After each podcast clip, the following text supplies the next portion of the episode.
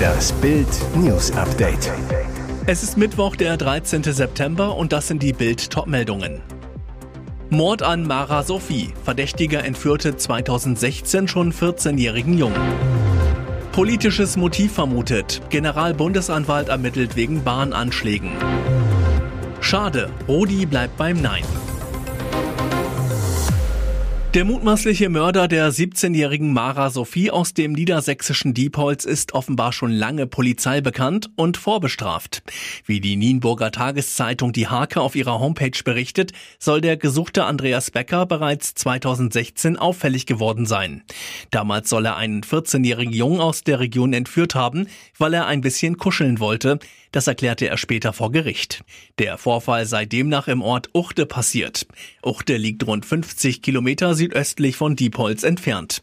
Becker wurde anschließend wegen versuchten sexuellen Missbrauchs eines Jugendlichen, Freiheitsberaubung und Körperverletzung verurteilt. Er bekam damals eine 18-monatige Strafe auf Bewährung. Die Polizei warnt, Andreas Becker ist als gefährlich einzustufen. Bei Sichtung des Tatverdächtigen oder des mitgeführten Pkw bitte umgehend die Polizei informieren und nicht an die Person herantreten, so die Polizei. Nach derzeitigem Ermittlungsstand habe er seine Opfer zufällig ausgewählt und diese unkontrolliert attackiert. In beiden Fällen hat er demnach auf seine Opfer eingestochen. Politisch motivierte Gewalt gegen die Bahn. Nach mehreren Brandanschlägen, die vergangenen Freitag auf die Bahn verübt wurden, hat der Generalbundesanwalt nach Bildinformationen die Ermittlungen übernommen. Bild erfuhr, dass ein politisches Motiv vermutet wird. Eine linke Gruppierung hatte sich zuvor in einem Bekennerschreiben zu der Tat bekannt.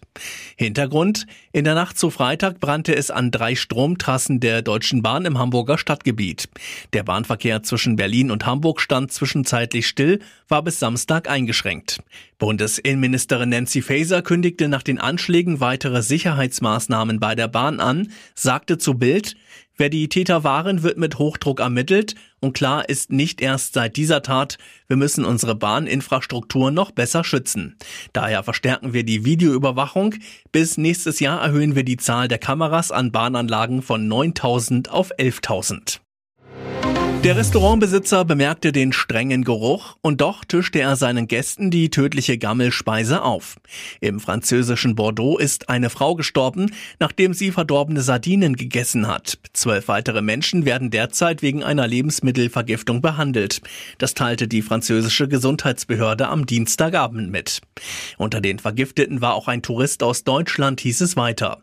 Er sei inzwischen in seine Heimat zurückgefahren, ihm gehe es gut, sagte der Arzt Benjamin Clouseau vom Krankenhaus in Bordeaux. Die weiteren Betroffenen stammen den Angaben zufolge aus Kanada, Irland und den USA. Bei der Verstorbenen handelt es sich um eine 32 Jahre alte Frau aus dem Großraum Paris, wie der Sender France Info berichtete. Der Partner der Frau war demnach von der Vergiftung ebenso betroffen wie eine Person aus Barcelona. Nach Aussage von Benjamin Clouseau geht es auch den anderen Patienten nicht gut. Sie werden teilweise sogar künstlich beatmet.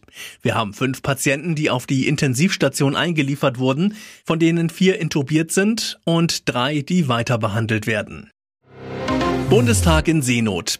Das gesamte Präsidium des Parlaments musste am Montagnachmittag auf der Ostsee von der Elfmeterjacht Liberty des Bundestagsvizepräsidenten Wolfgang Kubicki auf ein Boot der Wasserschutzpolizei gerettet werden.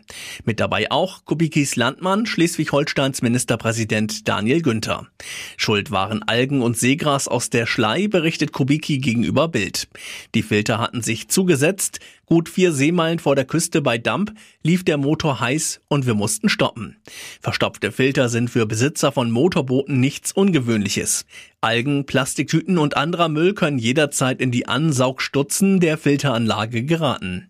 Das Boot der Wasserschutzpolizei, die Pfalz Hüft, hatte den Turn des Präsidiums begleitet, konnte daher problemlos einspringen, um die Fahrt nach Kiel fortzuführen.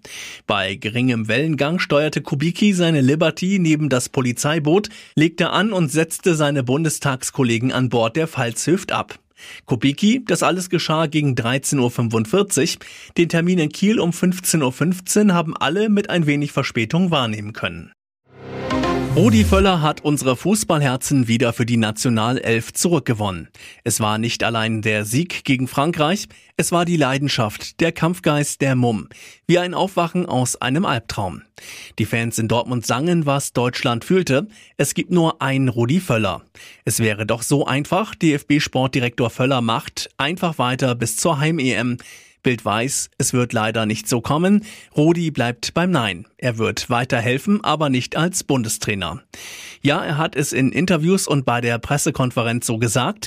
Zumindest glaubt er das. Aber wir wollen es ihm einfach nicht glauben, weil Rudi immer da war, wenn er gebraucht wurde. Als Stürmer für Deutschland, als Teamchef. 2000 wurde er in der Not von DFB-Präsident Meyer Vorfelder gefragt, Rudi, warum machst du das nicht?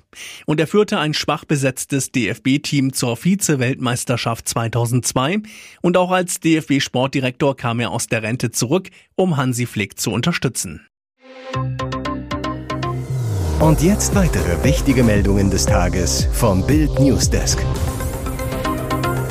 Der Thüringer AfD-Chef Björn Höcke wird sich bald vor Gericht verantworten müssen. Das gab das Landgericht Halle jetzt bekannt. Grund, Höcke soll eine Wahlkampfveranstaltung im Mai 2021 mit dem Satz Alles für unsere Heimat, alles für Sachsen-Anhalt, alles für Deutschland beendet haben. Dabei habe er gewusst, dass es sich bei dem letzten Teil um eine verbotene Losung der Sturmabteilung der NSDAP handelt, so das Landgericht. Die Staatsanwaltschaft wirft ihm wegen des NS-Vokabulars das Verwenden von Kennzeichen verfassungswidriger und terroristischer Organisationen vor. Ein Termin für eine Hauptverhandlung gegen den AfD-Rechtsaußen ist noch nicht absehbar.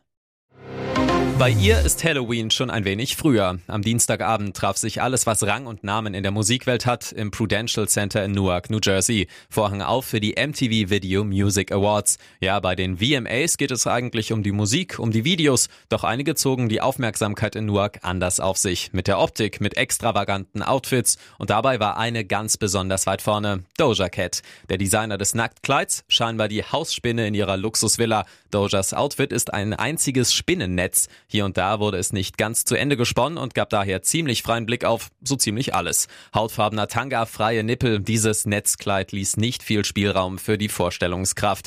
Dazu kombiniert durchsichtige Schuhe, durch die ihre braunen Nägel blitzten, Diamantohrringe und Glitzersteinchen im Gesicht, das Make-up schimmernd. Sie trug nicht nur eins der schönsten Outfits des Abends, sondern räumte bei den MTV VMAs auch noch ordentlich ab. Sängerin Taylor Swift sprengt mit ihrer ausverkauften Eras Tour nicht nur Rekorde, sondern schrieb auch bei der Verleihung Verleihung Musikgeschichte. Die 33-Jährige schnappte sich neun von elf Preisen, für die sie nominiert war. Darunter Album des Jahres, Video des Jahres, Song des Jahres und einiges mehr.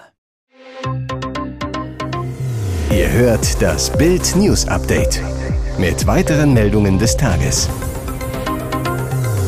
Das verzerrt unseren Markt. EU ermittelt wegen Chinas Billig-E-Autos.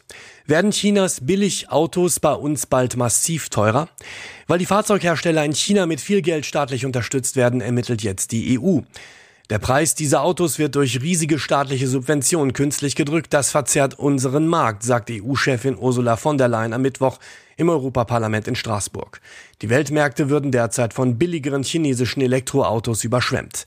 Eine mögliche Folge der EU-Ermittlungen, es könnten künftig beispielsweise Strafzölle erhoben werden. Dadurch würden die Autos hierzulande teurer und die Subventionen so ausgebremst. Laut Autoexperte Professor Ferdinand Dudenhöfer liegen die Listenpreise von E-Autos in China bis zu 60 Prozent unter den Preisen in Deutschland. Die EU habe nicht vergessen, wie sich Chinas unfaire Handelspraktiken auf unsere Solarindustrie ausgewirkt haben, sagte von der Leyen vor einigen Jahren, seien viele Firmen von stark subventionierten China-Konkurrenten vom Markt gedrängt worden. Dies dürfte sich bei der E-Mobilität nicht wiederholen. Hier ist das Bild News Update. Und das ist heute auch noch hörenswert. Ihre Liebe begann im Zoo, dort wurde ihr Glück jetzt für immer zerstört. Die Tragödie passierte um 6.55 Uhr im Zoo Hellbrunn in Salzburg in Österreich. Wie jeden Tag cremte die deutsche Tierpflegerin Juliane K. im Nashornhaus die empfindliche Haut von Yeti mit einem Insektenschutzmittel ein. Ihr österreichischer Ehemann Christopher K. fütterte die Tiere. Plötzlich rastete das 1,8 Tonnen schwere Tier aus und ging auf die zierliche Pflegerin los. Christopher K. sprang dazwischen und trieb die aufgebrachte Yeti in das Außengehege. Dabei wurde sein Oberschenkel zertrümmert. Seine Ehefrau hatte keine Chance. Sie erlitt so schwere Brustkorbverletzungen, dass sie daran verstarb. Christopher ist außer Lebensgefahr, so sein Onkel Josef Brunauer zu Bild. Inzwischen weiß er auch, dass Juliane tot ist. Er liegt jetzt nach einer Notoperation im Unfallkrankenhaus. Juliane K. war seit 2014 in Salzburg, galt wie ihr Mann als sehr erfahren im Umgang mit Nashörnern. Brunauer, keine Angst vor großen Tieren, das war ihr Motto, auch wenn sie eine zarte Person war. Wenn wir hier oben zusammensaßen, dann sagte sie, die tun nichts. Die hat sich nix geschissen, wie wir hier sagen. Sie hat immer schon in dem Gehege gearbeitet. Erst am 25. Februar hatte das Paar in Adnit in Österreich geheiratet, hielt zusammen Katzen, Hühner, Hasen, Tauben und Frettchen. Der Onkel, sie haben sich drei Jahre gekannt, lernten sich bei der Arbeit kennen. Der Zoo kann sich nicht erklären, warum das tonnenschwere Tier durchdrehte.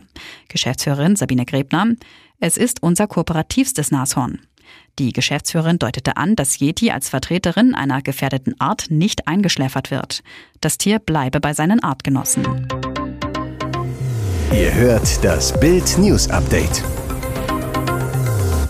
Lange haben Technikfans gewartet, heute Abend war es dann soweit. Um 19 Uhr deutscher Zeit startete Apples iPhone Keynote, bei der der Hersteller die neue iPhone 15 Serie vorstellte. Neben dem größeren iPhone 15 Plus sowie dem 15 Pro und 15 Pro Max gab es natürlich auch das gewöhnliche iPhone 15 zu sehen. Aber wie fühlen sich die neuen iPhones an und was ist das erste Urteil zu den neuen Apple-Handys? Computerbild-Ressortleiter Christian Just ist beim Apple-Event im kalifornischen Cupertino vor Ort und hatte bereits die Möglichkeit, sich die neuen iPhones anzuschauen. Sein erstes Urteil zum iPhone 15. Das iPhone 15 fühlt sich dank der runderen Kanten etwas geschmeidiger an, wirkt ansonsten äußerlich unverändert. Beim Zoomen in Fotos scheint sich die neue 48-Megapixel-Kamera auszuzahlen, vor allem weil das iPhone 15 weiter kein echtes Teleobjektiv hat. Bis Faktor 2,5 sind die Vergrößerungen okay, da echte Sensordaten genutzt werden. Das System reagiert flüssig, auch dank des A16 Bionic Chips.